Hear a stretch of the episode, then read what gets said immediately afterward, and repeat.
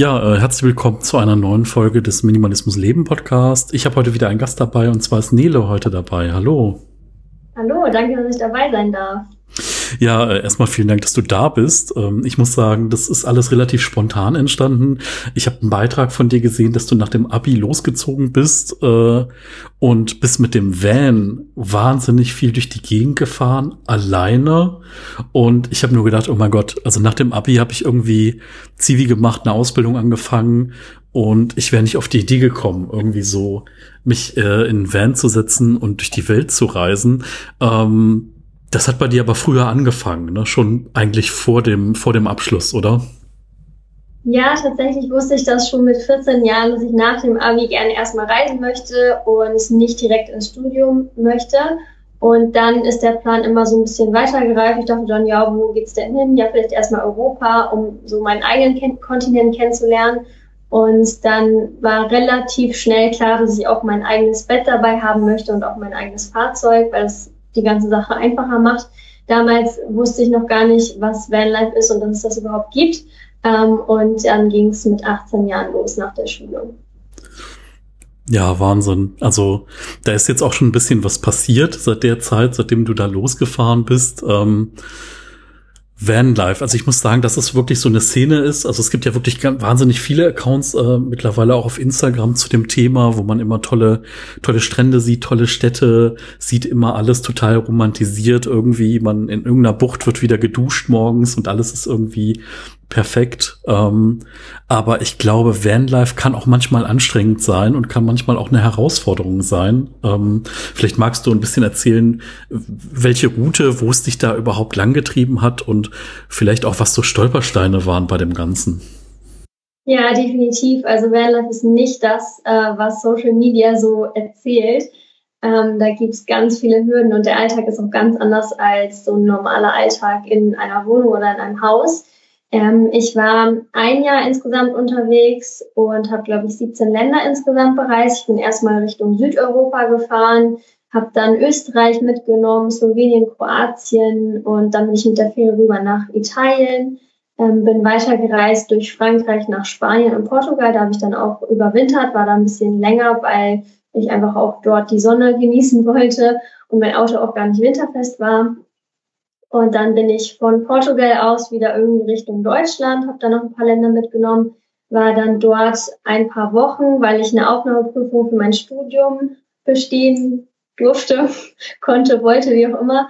Und danach mein zweiter Reiseteil, der hat mich dann nach Skandinavien geführt, Dänemark, Schweden, Norwegen, Finnland, genau, und wieder zurück irgendwie. Und so ein paar Stolpersteine hatte ich unterwegs auch. Ich bin relativ naiv an die Sache rangegangen, habe mir jetzt nicht so vorher überlegt, was denn alles so Schlimmes passieren konnte, weil ich da auch einfach auf mich und die Menschheit so vertraut habe. Ähm, und trotzdem ist es ein ganz anderes Leben, so unterwegs zu sein, weil der Alltag dauert viel länger als zu Hause. Ähm, es hat zwar natürlich auch Vorteile, weil auf engem Raum oder auf kleinem Raum ähm, kann ich meinen Hausputz natürlich auch viel schneller machen, das ist gar keine Frage. Aber du musst dich immer darum kümmern, wo finde ich neues Wasser? Dann musst du die Wassertanks auffüllen, bevor du duschen kannst, wenn du überhaupt eine Dusche hast. Du musst nach Toiletten suchen. Ähm, du hast natürlich keine Spülmaschine, sondern wäscht dann dein Geschirr ab. Ich hatte nur so einen ganz kleinen Mini-Gaskocher, der auch echt langsam gearbeitet hat. Und so ist es dann einfach, dass du ständig nach einem neuen Stellplatz suchst und auch guckst, ist es hier sicher, ist es hier nicht sicher und alle Dinge dauern länger. Also man kommt da auch irgendwann in eine Routine, aber es ist nicht so wie zu Hause. Es ist aber auch schön, weil man natürlich auch die Zeit hat unterwegs und so ein bisschen bewusster auch lebt dadurch. Mm, ich kann mir vorstellen, dass es auch wahrscheinlich unglaublich toll war, diese vielen Erfahrungen zu sammeln. Also einfach mit vielen Menschen in Kontakt zu kommen, in unterschiedliche Städte, in unterschiedliche Länder zu kommen ähm, würdest du irgendwas anderes anders machen, wenn du jetzt sagen würdest, okay, du würdest jetzt nochmal neu auf die Reise gehen? Also würdest du dich mehr vorbereiten oder eine andere Route nehmen oder ein paar Länder auslassen? Oder würdest du sagen, nee, wenn ich jetzt nochmal irgendwie in dem Alter wäre, von der Schule abgehen würde, alles nochmal genauso? Ja, ich würde so ganz spontan sagen, ich würde das alles so machen, wie es war. Es war definitiv auch manchmal hart an einigen Stellen, aber wenn ich das schon gewusst hätte, dann wäre ich, glaube ich, auch voreingenommen an die Sache rangegangen und dann wäre es vielleicht anders geworden. Also ich mag sowieso nicht so zu sagen, ja, hätte ich mal das damals anders gemacht, weil sonst wäre ich ja nicht so, wie ich bin. Ich bin durch die Reise auch super stark geworden und über mich hinausgewachsen, weil ich einfach so Erfahrungen machen durfte. Ähm, vielleicht hätte ich schneller aus Frankreich fliehen können, damit ich schneller ans Warme komme, weil das war tatsächlich ein bisschen schwierig, so ohne richtige Isolierung. Und da hat es irgendwie nur geregnet, aber ich wollte halt möglichst alles sehen und dann nicht einfach mal sechs Stunden im Auto sitzen, sondern immer so maximal eine Stunde weiterfahren, um auch wirklich so die Veränderung der Landschaft mitzubekommen. Ähm, und da habe ich doch sehr gefroren in der Zeit. Aber ich glaube, auch das war eine gute Sache im Nachhinein, weil ich weiß, dass mein nächstes Fahrzeug auf jeden Fall winterfest wird. Mhm. Ähm, wie bist du denn beim Packen vorgegangen? Also ich finde, äh, auf so einer Reise merkt man ja auch vielleicht, was man zu viel mitgenommen hat und was man zu wenig mitgenommen hat. Ähm, viele Leute merken das ja im Urlaub irgendwie, die packen ihr ganzes Auto voll und äh, haben Kleidung für jeden Anlass dabei und sie sind im Effekt effektiv nur zwei, drei Wochen unterwegs. Jetzt warst du aber eine viel, viel längere Zeit unterwegs. Ähm, Gab es irgendwas, was du vermisst hast, wo du gesagt hast, okay, das musste ich mir unterwegs kaufen oder andere Dinge, äh, die du nicht bedacht hast ganz am Anfang? Also insgesamt war ich eigentlich schon immer recht talentiert darin, wenn es irgendwie auf Reisen ging, auch nur das mitzunehmen, was ich auch wirklich brauchte. Ähm, es war schon manchmal eher so, dass ich so minimalistisch packen wollte, dass ich dann doch dachte, ja, okay, du hättest noch eine Hose mehr mitnehmen können, aber das war jetzt auf dieser Reise nicht der Fall. Ich habe natürlich mir viele Gedanken vorher gemacht und ähm, mich auch ein bisschen informiert, was man denn unterwegs braucht. Und trotzdem habe ich immer geschaut, dass ich nicht so viel mit dabei habe, weil ich davor schon ähm, ganz viele würden das sicherlich nicht als minimalistisch definieren, aber ich äh, für mich würde das schon sagen, dass ich immer schon mit wenig ausgekommen bin und ich habe davor auch super viel und super oft aussortiert und das ist auch immer noch der Fall und bin da immer sehr bedacht drauf. Deswegen war das eigentlich alles ziemlich gut. Ich hatte wenig dabei und es hat auch so gepasst. Das Einzige, wovon ich ein bisschen mehr dabei hatte, absichtlich, waren Klamotten, damit ich nicht so oft in Waschsalons fahren muss. Und den Platz hatte ich tatsächlich auch. Also ich war ja in so einem Kastenwagen unterwegs, ähm, unter sechs Metern und hatte jetzt auch nicht en masse Stauraum, aber immerhin auch noch ein paar Schubfächer immer frei. Das war ganz praktisch, wenn mal Besuch vorbeigekommen ist, dass die dann da auch ihren eigenen Schrank hatten, weil das bei mir eh leer war.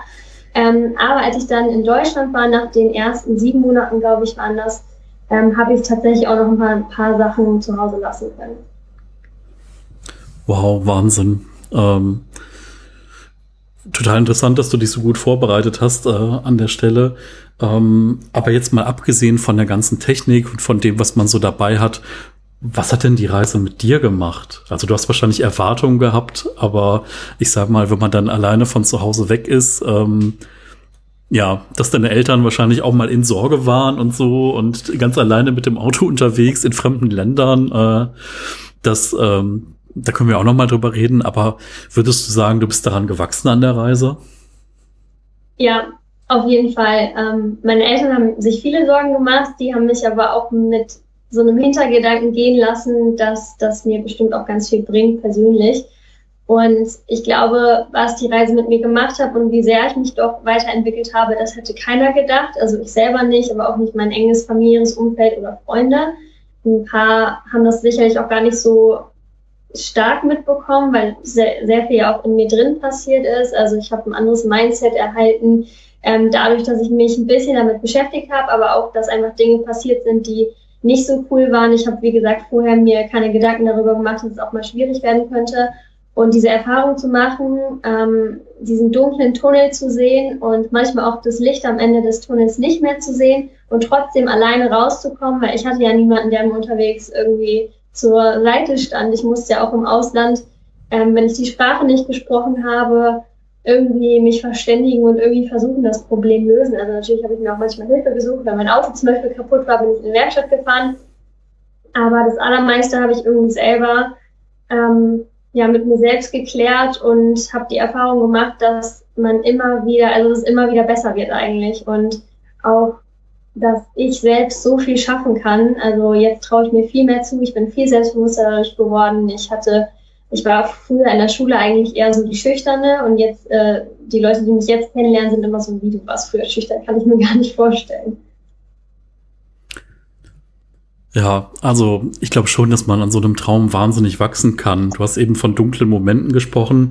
Ähm, das war wahrscheinlich nicht nur irgendwas, was dir unterwegs passiert ist, sondern das war vielleicht auch mal, weiß ich nicht, vielleicht ein Gemütszustand zwischendurch. Man ist irgendwo äh, am anderen Ende von Europa. Es ist dunkel, es regnet, man ist irgendwie alleine. Ähm, wie war das, wie war das für dich? Also, was hat dir dann da auch rausgeholfen und wie bist du daran gewachsen? Vielleicht kannst du irgendwie konkret äh, mal eine Situation schildern, wenn du magst. Also, es muss natürlich nicht zu persönlich sein, aber vielleicht, dass man das noch mal so ein bisschen tiefer nach oder mitfühlen kann, vielleicht. Ja, also vielleicht noch ein Nachtrag zu der Frage davor. Ich glaube oder ich wünsche auch ganz vielen Menschen, dass sie mal ähm, die Erfahrung machen, Zeit mit sich alleine zu äh, verbringen, weil ich glaube, das ist es, was uns wirklich weiterbringt, weil wir uns halt besser kennenlernen und dadurch solche Situationen ja auch entstehen und man sich immer nicht auf jemand anderen verlassen kann. Und bei mir gab es verschiedene Situationen, ähm, die ein bisschen schwieriger waren als erwartet. Mein Auto zum Beispiel war relativ am Anfang der Reise, also ich war super voller Vorfreude und die Reise oder die Abreise hat sich schon verzögert, weil mein Auto noch drei Wochen in die Werkstatt musste und jeden Tag hat der Mechaniker mich angerufen, ja, wir haben noch was gefunden, es wird noch teurer, ja, okay, du kannst immer noch nicht los. Und dann war ich halt so ein bisschen unterwegs und drei Wochen später ist dann meine Lichtmaschine kaputt gegangen. Und das ist natürlich auch so eines der teuersten Teile am Motor, die so kaputt gehen können. Und ich hatte schon so viel Geld in dieses Auto auch gesteckt im Vorhinein, was auch gar nicht so eingeplant war. Und wenn dein Campervan kaputt ist, ist ja auch eigentlich gerade dein Zuhause weg, wenn es dann mal auch in die Werkstatt muss. Ich habe dann in der Zeit, also ich war in der Zeit dann auch noch, hatte eine Verletzung, musste noch ins Krankenhaus, hatte ja meinen ähm, belgischen Schäferhund dabei, die gerade auch noch äh, jung war, ihre erste Läufigkeit hatte und ähm, die ganze Situation, dass ich noch nicht mehr in der Lage war, irgendwie aufzustehen und mit ihr spazieren zu gehen und mich um sie zu kümmern, weil es mir gesundheitlich nicht gut ging, hat mich sehr überfordert und dann kam halt noch das mit dem Auto, das ist alles an einem Tag passiert, mehr oder weniger. Und ja, da habe ich irgendwie glaube ich, so eins meiner tiefsten, ähm, tiefsten, dunkelsten äh, Momente auf der Reise gehabt. Habe dann auf einem Campingplatz, äh, ich glaube, zwei Wochen oder zehn Tage oder sowas gestanden, obwohl ich das überhaupt nicht wollte, weil ich sonst immer frei stehen wollte, also irgendwo im Wald oder sonst in der Natur. Und äh, die Werkstatt hat zweimal das falsche Teil bestellt. Und ich habe gesehen, es geht gar nicht bergauf, es wird immer nur noch schlimmer. Ähm, aber dann habe ich erfahren, dass super nette Menschen mir auch helfen wollten. Und ich dachte mir so krass, dass Deutsche auch so hilfsbereit sein können, das habe ich mir gar nicht erwartet. Ähm, und am Ende löste sich dann ein Problem nach dem anderen. Also in Luftaus würde ich jetzt nicht sagen, ich musste da noch schon viel für machen. Ähm, aber dann ging es eben weiter und dann bin ich auch über die Grenze zu Österreich gefahren und da konnte ich dann nicht aufatmen und dadurch habe ich dann erstmal meine Freiheit krass zu schätzen gelernt, weil ich halt erfahren habe, dass das einfach ein Privileg ist und dass das nicht so sein muss.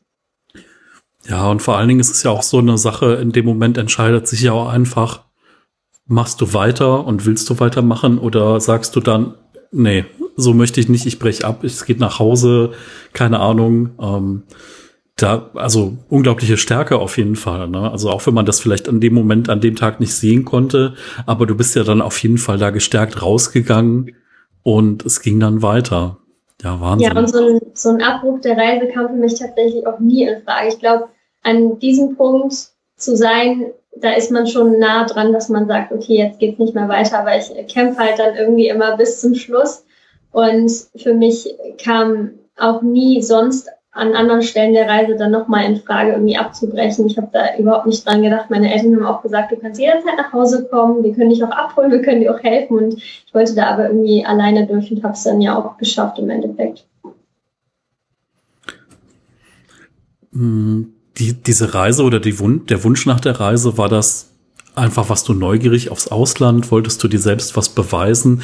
Weißt du noch, was das war, was dich da rausgezogen hat, was dich irgendwie in die anderen Länder gezogen hat?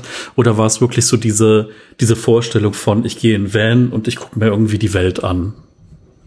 Die Vorstellung war, glaube ich, im ersten Moment nach dem Abi zu reisen und dann hat mich Europa fasziniert, weil ich das Gefühl hatte, dass super viele Leute irgendwie Work and Travel machen in Neuseeland oder als Au nach Australien gehen und das würde mich auch interessieren, aber ich wollte das nicht machen, weil ich in meinem Umfeld so viele hatte, die das schon gemacht haben. Ähm, und über Jahre habe ich ja dieses Ziel verfolgt, nach meinem Abi diese Reise zu starten und dann verfestigt sich das und dann kommt noch der eine Plan dazu und dann noch der andere und dann, ach stimmt, ja, okay, ich könnte ja in einem Auto unterwegs sein und so hat sich das Ganze dann irgendwie verfestigt. Aber ich glaube, der Wunsch mal aus Deutschland rauszukommen und jetzt nicht nur zwei Wochen in einem Land zu sein und dort Urlaub zu machen, das war, glaube ich, so das Stärkste. Und alleine wollte ich sowieso immer machen, weil ich äh, jemand bin, die auch gerne alleine ist, gut mit sich selbst klarkommt. Ich glaube, das war auch ein großer Vorteil. Ich höre auch von ganz vielen Leuten, voll mutig, das will ich irgendwie nicht alleine machen. Ich fand es gar nicht mutig, weil für mich das immer so klar war, dass ich es halt einfach mache.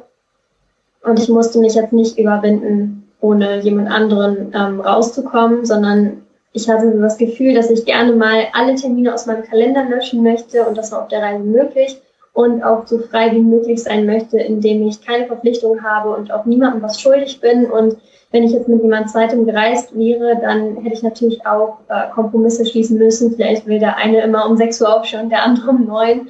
Und so konnte ich halt irgendwie einmal das machen, was nur ich möchte. Ja, ich versuche mich da so gerade ein bisschen reinzufühlen, wie sich sowas anfühlen kann. Also ich glaube wirklich dieses Thema, man muss mit sich wirklich alleine sein können, um das irgendwie auch, um das zu machen.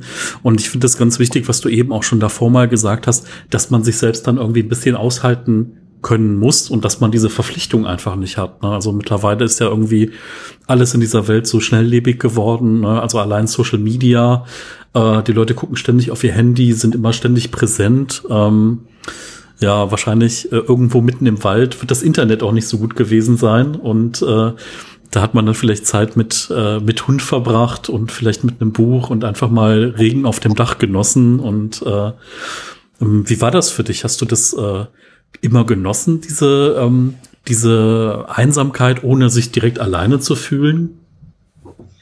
Ja, also Einsamkeit und Alleine sein ist definitiv ein Unterschied. Und ähm, ich war auf meiner Reise nie so richtig einsam, weil ich schon ja immer das genossen habe, mit mir alleine zu sein. Ich war auch nicht ganz allein. Ich hatte ja meine Hündin dabei. Ich glaube, wenn ich sie nicht dabei gehabt hätte, dann wäre es nochmal was anderes gewesen. Aber so hast du ja immer eine Aufgabe. Meine Hauptaufgabe am Tag bestand irgendwie darin, ähm, zu Fuß die Gegend zu erkunden und halt auch den Hund mitzunehmen. Und wenn ich dann nichts mehr zu tun hatte, dann bin ich halt einfach weitergelaufen und habe mir noch mehr angeschaut und das hat sich ja auch ganz gut, ähm, ganz gut gemacht, dass man einfach einen Hund dabei hat und dann noch rauskommt, weil ich kann mir auch vorstellen, dass es Menschen gibt, die vielleicht dann mal einen Tag, wenn es regnet, im Auto verbringen und das ging halt bei mir nicht und da hatte ich auch nicht so Lust drauf. Ähm, das Internet war tatsächlich eigentlich ganz gut. Also das ist eher so ein deutsches Problem. Also auch mit einem Wald hatte ich gutes Internet, aber immer nicht ganz so viel Internet. Ähm, und deswegen habe ich, ich war schon ein bisschen auf Social Media unterwegs, habe dann auch irgendwann an einem Punkt meiner Reise beschlossen, das auf Instagram so ein bisschen zu teilen und die Leute mitzunehmen, aber immer nur in, im kleinen Rahmen und wie ich da auch Lust drauf hatte. Und sonst habe ich ganz viele Podcasts gehört und ja, dadurch vielleicht auch ein bisschen mich mit so Themen wie Mindset und sowas beschäftigt. Hm. Du hast ja schon gesagt, dass deine Eltern dich da auf jeden Fall unterstützt haben und dass sie äh, dich auch abgeholt hätten, wenn irgendwo was gewesen wäre. Wahrscheinlich haben nicht alle so supportive reagiert und haben irgendwie gesagt, hey, super, tolle Idee, nach dem Abi alleine mit Hund in den Van und ab durch Europa. Ähm, was waren so die Befürchtungen der anderen? Ähm, äh, Gab es auch welche, die es gar nicht nachvollziehen konnten? Und denken die jetzt vielleicht anders darüber? Ja, also in meinem Freundeskreis bin ich weder auf Zustimmung noch auf Ablehnung gestoßen. Das war denen eigentlich relativ egal. Die dachten sich wahrscheinlich so, ja, nee, die soll machen, was sie machen möchte. Ähm, und in meiner Familie sah das ganz anders aus. Da hatte ich eigentlich gar keinen Support. Also natürlich, meine Eltern haben mich unterstützt, als ich unterwegs war. Sie haben mich auch vorher unterstützt, aber auch nicht die ganze Zeit über. Und also sie waren am Anfang auch nicht äh, Feuer und Flamme für diese Idee, einfach weil die kleine blonde Tochter durch Europa reisen möchte. Ich sehe auch immer, also immer noch und damals auch, das ist ja jetzt schon drei Jahre her, äh, jünger aus und äh, bin relativ klein und mir trauen ganz viele Menschen auch nicht das zu, was ich so mache. Ähm, und ich wurde auch tatsächlich oft schief angeguckt, weil die Leute sich gefragt haben, darf ich überhaupt schon Auto fahren? Ich habe auch schon mal an der Grenze so eine Polizeikontrolle die dann doch nochmal meinen Führerschein angucken wollten, ob das denn auch so richtig ist. Und ich glaube, wenn ich jetzt mit einem Kumpel zusammen unterwegs gewesen wäre, wäre das was vollkommen anderes gewesen. Meine Eltern haben mir das dann erlaubt, weil sie gesagt haben, okay, du hast deinen Hund dabei, ähm, damit fühlen wir uns dann ein Stück weit sicher. Aber sonst habe ich ja aus der aus dem Rest der Familie eigentlich nur Ablehnung und Unverständnis erfahren.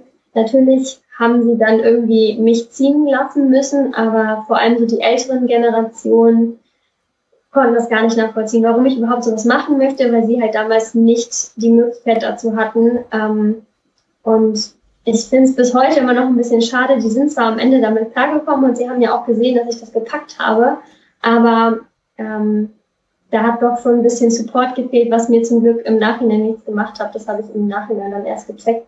Aber wenn meine Eltern nicht gewesen wären, dann hätte ich das natürlich auch nicht machen können. Also die standen dann schon an meiner Seite und waren auch am Anfang ganz aufgeregt, ähm, wo ich denn immer bin und wie es mir denn geht. Aber mit der Zeit wird das dann alles viel entspannter, weil sie einfach gemerkt haben, dass es halt funktioniert und dass ich so mein Ding mache. Ja.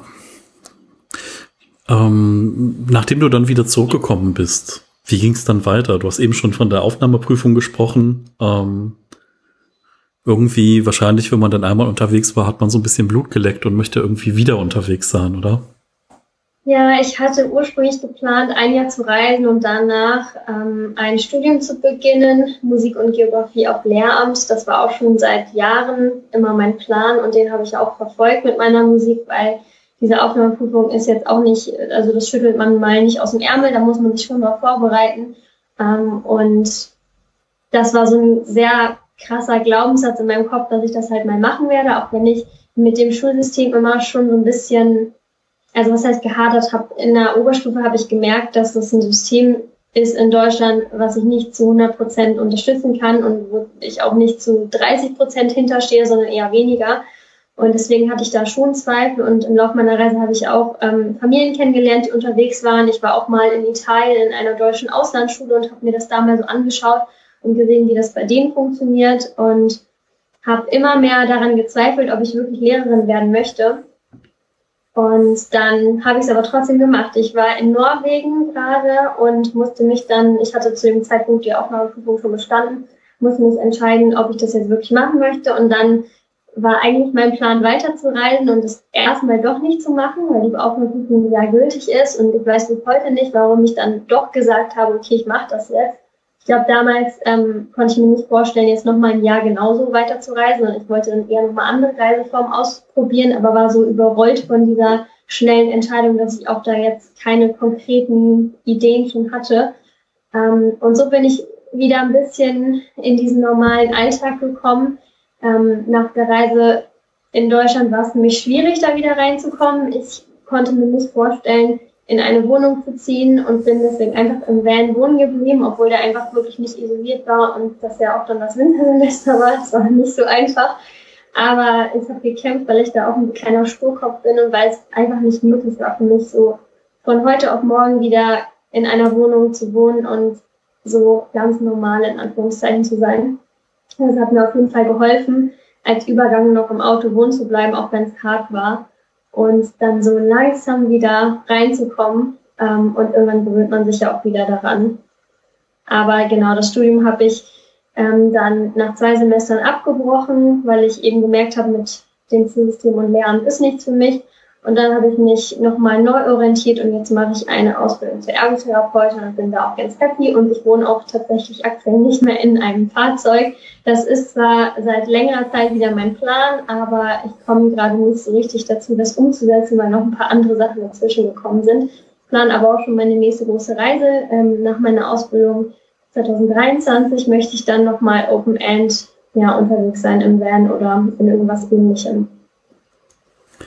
Ja, war wahnsinnig spannend. Also ähm, einmal, dass du den auch diesen Mut hattest, diesen Traum, den du hattest, äh, mit dem Lehramt, dann auch dem klar diesem Realitätscheck dann einfach zu unterwerfen und dann auch dich für den Abbruch zu entscheiden. Also ich denke mal, das ist was, äh, das machen auch wenige. Viele ziehen dann durch oder es gibt dann die Befürchtung, ah, jetzt hast du das angefangen, jetzt musst du das irgendwie fertig machen ähm, und da dann zu sagen, nee, ich gucke jetzt noch mal anders und schaue jetzt mal, Was würde ich denn eigentlich und was gibt es für Alternativen für mich? Ähm, Finde ich eine ich eine gute Sache. Also ist vielleicht auch was, wenn du die Reise davor nicht gemacht hättest. Wer weiß, ob du da dann so ganz klar zu dir gestanden hättest an dem Punkt. Ja.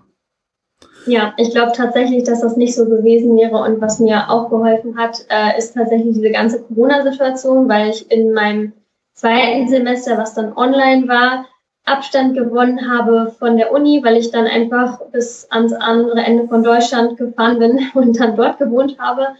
Und dann hatte ich ja Online-Veranstaltungen und konnte einfach noch mehr in mich gehen, weil davor war ich in diesem Uni-Stress, ähm, hatte immer viel zu tun, auch mit der Musik und bin eigentlich ein Mensch, die dann auch Dinge durchzieht. Und da bin ich sehr froh im Nachhinein, dass ich da die Notbremse gezogen habe. Obwohl ich, als ich das Studium abgebrochen habe, noch nicht mal wusste, was ich danach machen möchte. Das war eigentlich auch anders geplant.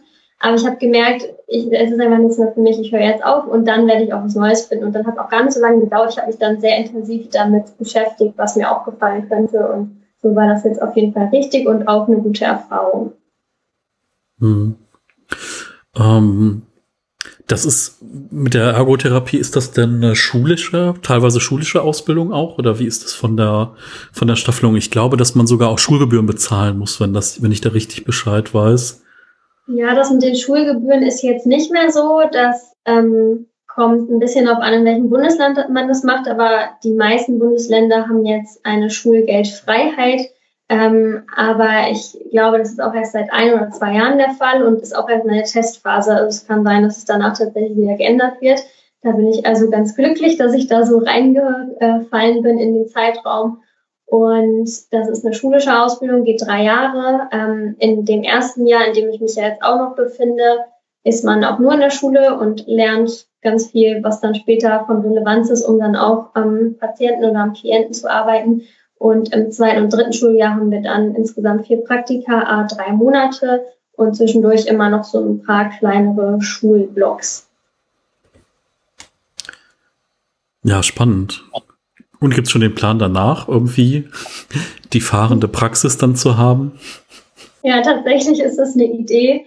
Ähm, ich dachte erst, dass es vielleicht ganz schlau ist, nach der Ausbildung nochmal ein Jahr Berufserfahrung zu sammeln und erst dann wieder loszureisen. Aber ich kann leider jetzt schon meine Füße nicht stillhalten und ich weiß, dass es danach einfach für mich wieder on the road geht.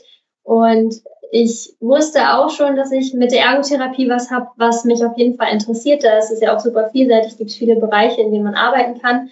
Und trotzdem mache ich meistens so mein Ding und bin nicht diejenige, die so den klassischen Weg geht. Und ich glaube auch später im Beruf wird das der Fall sein, ähm, so dass ich schon Pläne schmiede, mich ortsunabhängig selbstständig zu machen, auch mit der Ergotherapie. Das ist natürlich nichts, woran man jetzt direkt denkt bei einer Ergotherapeutin. Aber ich glaube, dass es da auch viele Möglichkeiten gibt. Und wenn ich da keine Lust mehr drauf habe, dann äh, kann ich ja immer wieder zurück und dann auch in der Praxis oder im Krankenhaus arbeiten. Hm. Was zieht dich denn raus? Also du hast ja schon gesagt, du hattest schon Probleme, dich wieder zu adaptieren. In, ich wohne jetzt wieder in einer Wohnung oder in einem Zimmer. Ähm, und was ist es, was dich jetzt wieder rauszieht? Ist es irgendwie Freiheit oder Abenteuer oder was sind so die Dinge, die du damit verbindest, dass du die Füße nicht mehr stillhalten kannst? Ja, also ich glaube, Freiheit ist immer so der größte Aspekt. Ähm, und ich habe ja auch super schöne Erfahrungen unterwegs gemacht, zwar auch schwierige, aber auch insgesamt sehr, sehr schöne Erfahrungen und so viel gesehen und so viele verschiedene Menschen kennengelernt, die auch einfach nochmal mein Menschenbild verändert haben, weil ich Leute kennengelernt habe, mit denen ich sonst nie in Kontakt gekommen wäre, die mir einfach gezeigt haben, dass es auch anders geht und dass du deine Träume verwirklichen kannst, selbst wenn niemand hinter dir steht oder selbst wenn es gesellschaftlich irgendwie nicht anerkannt ist. Und ich habe auch einfach das Gefühl, dass ich noch nicht alles gesehen habe. Also ein paar Teile von Europa fehlen mir noch und wenn ich die bereist habe, dann äh, möchte ich natürlich auch nochmal andere Kontinente sehen. Und ich bin nicht so der Fan davon, das alles so zu verschieben. Es gibt so viele Leute, die mir schreiben, ich möchte sowas auch machen, aber, und ich denke mir so, ja, wenn du das machen möchtest, dann gestalte dein Umfeld doch so, du kannst auch von unterwegs Geld verdienen, das ist nicht immer einfach. Aber wenn du das wirklich, wirklich willst, dann wirst du definitiv einen Weg finden. Und wenn ich jetzt sagen würde, ja, ich mache das später, wenn ich in Rente bin, ähm, dann kann es ja auch sein, dass das dann gar nicht mehr möglich ist, weil es mir vielleicht körperlich nicht gut geht oder keine Ahnung was. Und deswegen möchte ich jetzt nicht so lange damit warten, meine Träume zu verwirklichen. Ja, genau richtig, was du sagst. Die einen die sehen, finden halt Wege und die anderen finden Gründe. Ne? Das ist einfach, äh, und man weiß immer, also Ne, ähm, man weiß immer nie, ob man das dann später noch macht. Ne? Also es gibt ja auch, keine Ahnung, so in meinem Alter, wenn ich meine älteren Kollegen dann höre, so, ah ja, das mache ich, wenn ich in Rente bin, das mache ich dann und ah, das ist immer so eine Wette auf die Zukunft, ne? dass man dann gesund ist, dass man fit ist, dass man Geld hat, dass man irgendwas hat. Aber das sind auch alles Gründe, die unterwegs gar keine Rolle mehr spielen, ähm, wenn ich dich da so höre. Ähm, interessant ist, glaube ich, vielleicht auch noch, ähm, wenn man jetzt selbst irgendwie zwei Wochen in ein anderes Land reist, dann hat man immer schon so eine Checkliste. Oh, ich muss irgendwie, keine Ahnung, ich muss das Denkmal sehen, ich muss in das Museum und ich muss hier hin und man hat so diese Reiseführersache. Jetzt hast du schon gesagt, du hast wahnsinnig viele Begegnungen mit Menschen gehabt, auch mit Menschen, die äh, ein bisschen anders ticken, wie vielleicht die Leute, die man so im Supermarkt trifft. Ähm, wie war das für dich, ähm, auch wirklich einen Einblick zu bekommen in Kultur, in Gesellschaft, in zwischen menschliches Leben. Ähm, war das am Ende bereichernder wie die ganzen, ich sag mal, Tourismus-Highlights, die man so dann abhakt? Also ich glaube, ich hätte noch mehr Menschen kennenlernen können und auch noch mehr Kultur mitnehmen können. Ähm, das hat, ja, ist einfach nicht passiert, weil ich eben so gerne alleine bin und manchmal auch für mich entschieden habe, ich möchte jetzt auch einfach mal drei Wochen nicht mit jemandem reden. Ähm, also ich habe schon auf jeden Fall eher dieses geografische Unterwegssein gehabt, dass ich halt irgendwie Länder auf meinem Zettel hatte oder in meinem Kopf, wo ich dann auch mich informiert habe, was kann man sich hier anschauen. Ich habe dann auch von der Community mir Tipps geben lassen. Ähm, ab Portugal, glaube ich, habe ich das gemacht. Das war immer super, weil die echt viele Insider-Tipps auch irgendwie hatten und ich dann dahin gefahren bin und gar nicht mehr planen musste. Ich habe grundsätzlich tatsächlich auch gar nicht so viel auf der Reise geplant, sondern ich bin einfach mal so gefahren. Aber ähm, ich finde es gar nicht verwerflich, so wie ein Tourist unterwegs zu sein und zu sagen, ich möchte das und das und das nehmen, weil jetzt bin ich schon mal hier. Also ich war alles andere als wie ein Tourist unterwegs, das ist auch ganz klar. Ich finde auch immer, Urlaub und Reisen ist ein ganz großer Unterschied. Ähm, und trotzdem, ich bin zum Beispiel so gar kein Stadtmensch und trotzdem habe ich Städte wie Barcelona Paris mitgenommen, weil ich mir so dachte, ja, okay, wenn ich schon mal hier bin, dann mache ich das jetzt auch. Ja, Stimmt, das ist wirklich ein Unterschied, ob man, ob man wirklich reist oder Urlaub macht, auf jeden Fall. Ähm, es ist ja auch einfach toll, dass du da de deine Reise genauso gestalten konntest, wie es einfach deinem, deinem Wesen, deinem Naturell auch einfach irgendwie entspricht. Also ich kenne so viele Leute, die irgendwie dann in der Partnerschaft sind und dann machen sie irgendwie Strandurlaub und der eine hasst halt einfach Strandurlaub und wird am liebsten in jedes Museum gehen oder wird vielleicht auch mal gerne einen Tag irgendwie nur gemütlich da zu Hause bleiben, Buch lesen und nein, man muss aber immer an den Strand ähm, ja, also deswegen ähm, auch mit den Menschen, die man unterwegs trifft. Also ich kenne das, ich war, wir waren mal in ähm, äh, in Italien unterwegs und dann habe ich einfach Leute angesprochen, habe gesagt, hey, pass mal auf, wenn du jetzt irgendwie mit deiner Familie essen gehst, ihr feiert deinen Geburtstag und ihr wollt irgendwo nett essen gehen, wo geht ihr denn hin? Und das war irgendwie ja, das war so mit Händen und Füßen, weil die Italiener konnten jetzt auch nicht so super Englisch, aber mhm. man hat es dann verstanden, so mit irgendwie Geburtstag, Essen, Freunde oder Familie. Ähm, und da haben wir Sachen entdeckt. Da standen im keinem Reiseführer drin. Man hat ein bisschen Angst gehabt, weil das irgendwelche dunklen Seitenstraßen sind, aber auf einmal gab es da eine Tür und es war da ein Restaurant. Und ähm, ich glaube, das sind einfach so Erlebnisse, die stehen halt auch in keinem Reiseführer und die kann man auch nicht planen. Ne? Glaube, das ist eh das Beste, was man machen kann, sich auch Tipps von anderen zu holen. Ähm, ich habe vor allem auch viele Leute unterwegs getroffen, die ja auch so ähnlich unterwegs waren. Und äh, die haben, waren dann, kamen dann aus der Richtung, in der ich gerade unterwegs war und haben dann auch gesagt, ja, hier den Stellplatz musst du auf jeden Fall mitnehmen. Und das war eigentlich immer das Coolste auch im Nachhinein. Ja, jetzt sind hier zwischendurch schon mal zwei Ohren aufgetaucht in dem Skype-Video, was wir haben. Ähm, was würdest du sagen, so Verbindung zu deiner Hündin? Wie, wie war das mit der Reise? Ich glaube, das schweißt auch noch mal ganz schön zusammen, oder? Ja, ich habe sie auch vorher noch gar nicht so lange gehabt. Ich habe sie im Abi bekommen. Ähm, da war sie zehn Monate alt und musste auch noch ordentlich erzogen werden. Und ich habe dann auch einfach, als ich meine Abi-Prüfung hatte, das als Entschuldigung genommen und habe dann nur noch Zeit mit dem Hund verbracht und nicht mehr so viel fürs Abi gemacht, was eigentlich auch ganz gut war, weil ich äh, eh wusste, dass das Abi so wird, wie ich es brauche.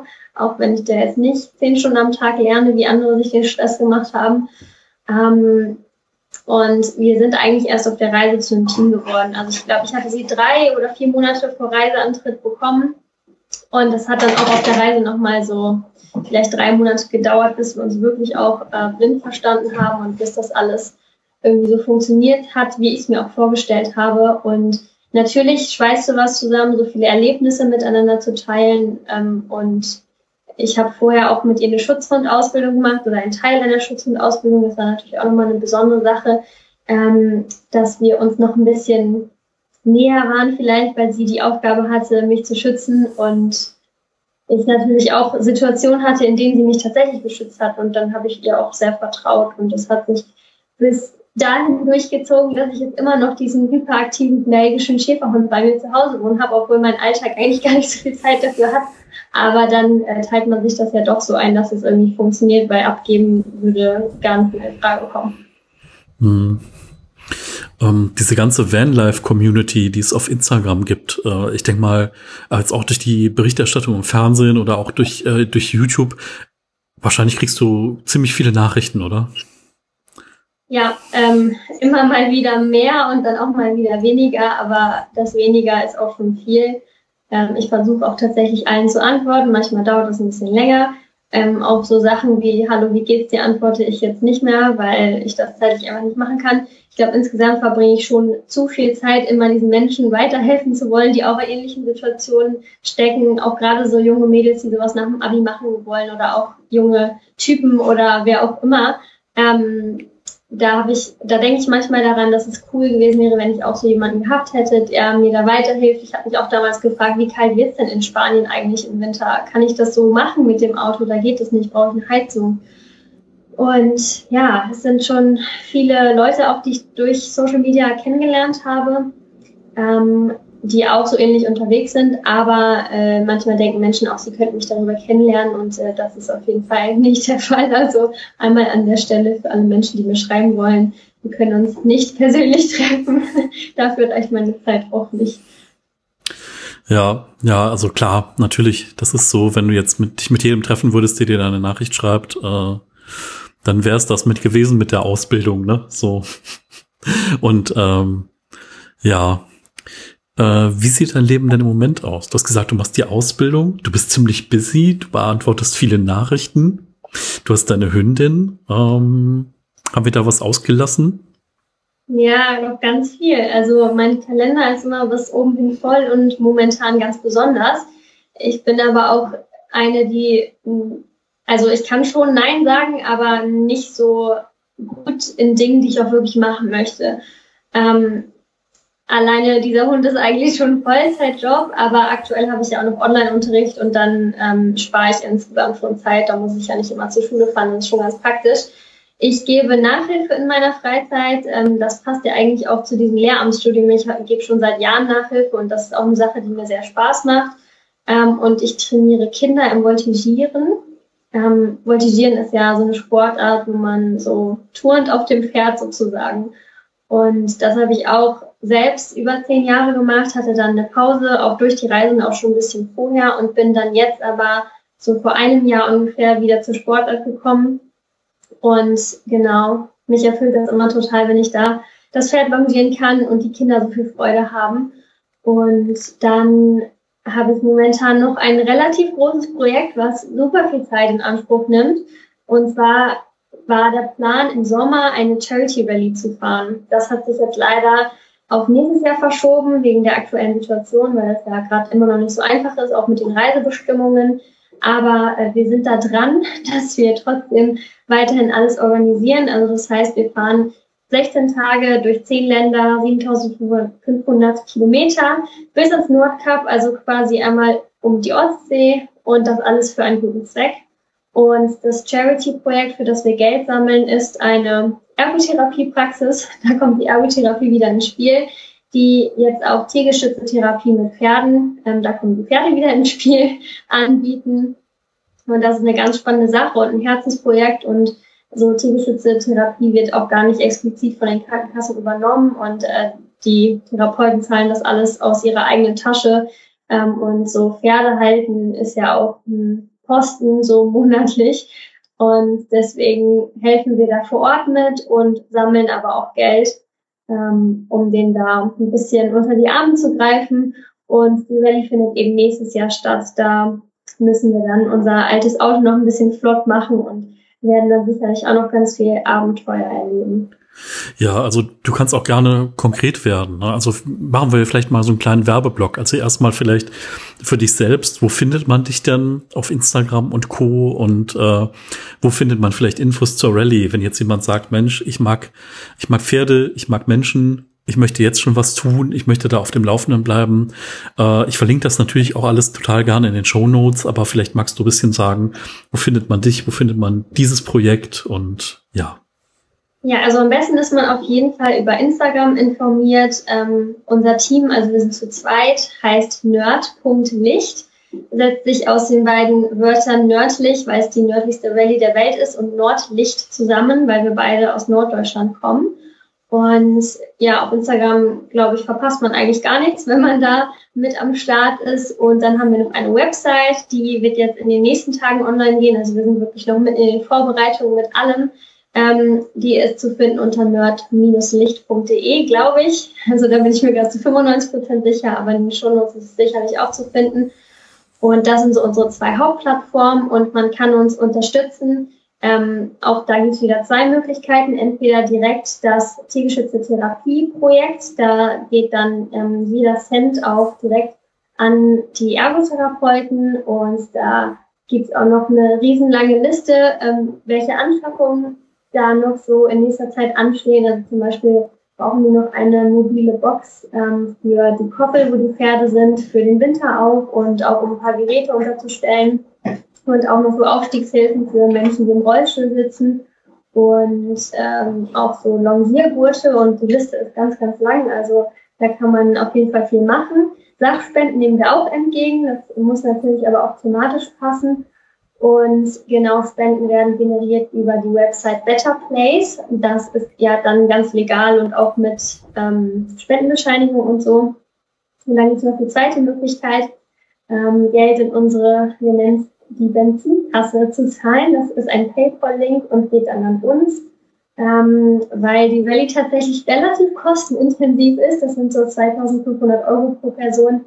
Ähm, Startgebühr, Visum, Maut, Fähren, ähm, Benzin ist natürlich auch ein großer Punkt auf der Liste und da wären wir auch sehr dankbar und happy, wenn da vielleicht auch Leute bereit sind, ähm, ein paar Euros dann in unsere Benzinkasse zu spenden. Und wir überlegen auch gerade ein Konzept, wie wir uns da bedanken können. Also ich kann da, glaube ich, noch nicht ganz so viel verraten, aber da gibt es sicherlich auch ein Dankeschön zurück in mehreren Arten und Möglichkeiten. Ich habe da heute so eine ganz lange Liste geschrieben. Ja, wow, total spannendes Projekt. Ähm, wird das dann auch ein Platz sein, wo du vielleicht mal ein Praktikum dann machen kannst im Zuge deiner Ausbildung? Ja, äh, tatsächlich ist das möglich, wenn meine Schule mich dorthin einteilt. Man kann sich auch einmal einen pra Praktikumsplatz wünschen und ich habe das schon auf den Wunschzettel geschrieben, weil mich tiergestützte Therapie auch sehr interessiert. Also ich denke, die Chance besteht, aber dieser Praktikumsplatz ist natürlich auch sehr beliebt. Also werden wir mal abwarten, ob das äh, klappt oder nicht. Ja, aber es ist, es ist total faszinierend, wie sich der Kreis irgendwie schließt, ne? wenn man so überlegt, wie du, wie alles irgendwie miteinander verwoben wird und dann am Ende wieder passt. Ähm, wie ist das mit der Musik? Wo bleibt die Musik? Ja, das ist eine gute Frage. Ähm, ich habe erstmal für mich entschieden, eine musikalische Pause einzulegen, weil das ein bisschen sehr viel alles war. Ähm, und ich habe eigentlich vor, wenn das alles, also wenn mein Alltag wieder ein bisschen normaler wird, ähm, vielleicht mir hier in der Stadt, in der ich jetzt wohne, ein Orchester zu suchen, weil das immer eine Sache war, die mir viel Freude bereitet hat. Ich könnte mir auch vorstellen, Querflötenunterricht zu geben ähm, aber das sind alles, also dafür habe ich aktuell gar keine Zeit und das ist jetzt gerade auch nicht auf meiner Prioritätenliste weit oben. Ähm, aber ich habe mein E-Piano wieder hierher geholt in die Wohnung und manchmal spiele ich da ein bisschen, wenn es mich dann überkommt. ja, also irgendwie ist es interessant, dass einen das nie loslässt, aber dass man auch immer wieder verschiedene Phasen der Intensität hat. Ne? Das ist so, ähm, Dinge kommen und gehen und trotzdem fügt sich dann alles wieder mit der Zeit zusammen. Ja, das ähm, finde find ich wahnsinnig spannend. Also ich bin gespannt nächstes Jahr, wie es wird. Ähm, vielleicht können wir irgendwie danach noch mal eine Folge aufnehmen, wenn du dann noch mal zurück bist. Ja, ähm, es wäre, glaube ich, ganz interessant zu sehen, wie, es dann geworden ist, wie es mit der Ausbildung weitergegangen ist, äh, ähm, wie es mit Charity weitergeht, ob du dann vielleicht schon irgendwie im Orchester unterwegs bist. Ähm, Fände ich, glaube ich, wirklich interessant. Ähm, was würdest du jemandem raten, der jetzt irgendwie davor steht vor der Entscheidung, irgendwas zu machen, was andere Leute für verrückt halten, aber was vielleicht doch der eigene Traum ist? Was würdest du sagen? Machen, nicht machen, wie machen? Ich würde sagen, auf jeden Fall machen, wenn das ähm, tatsächlich der eigene Wunsch ist, weil manchmal werden uns Wünsche ja auch so ein bisschen von außen auferlegt durch die Gesellschaft oder das Umfeld. Ähm, deswegen würde ich erstmal hinterfragen, möchte ich das tatsächlich machen? Und wenn ich das machen möchte, dann ist ja meistens auch genügend Energie vorhanden, um das durchzusetzen, ist ja denn irgendwas kommt in die Quere, dass vielleicht ähm, ganz nahe Bezugspersonen alle davon abraten, wie das ja bei mir auch so ein bisschen der Fall war. Aber äh, ich glaube, es ist ganz sinnvoll, nicht immer auf die Meinung von anderen zu hören, ähm, weil wir sind ja am Ende des Tages für unser Glück und unsere Entscheidungen und unser Leben auch selbst verantwortlich. Und es ist ja immer schade, später sagen zu müssen, hätte ich das doch damals gemacht. Und deswegen, ja, gebe ich auch immer den Tipp mit, erstmal den ersten Schritt zu wagen, weil wenn der erste Schritt gemacht ist, dann ist das so ein Anfang und dann macht man auch in der Regel weiter. Also das kenne ich zumindest von mir ähm, und sich da einfach mal was zuzutrauen, vielleicht nicht zu lange zu überlegen, was kann da alles Schlimmes passieren, weil im Endeffekt sind es meistens Dinge, die im Worst-Case-Szenario gar nicht so schlimm sind. Ja, also für alle da draußen, die jetzt noch irgendwie einen Schubs gebraucht haben, da war er, geht los, macht was draus.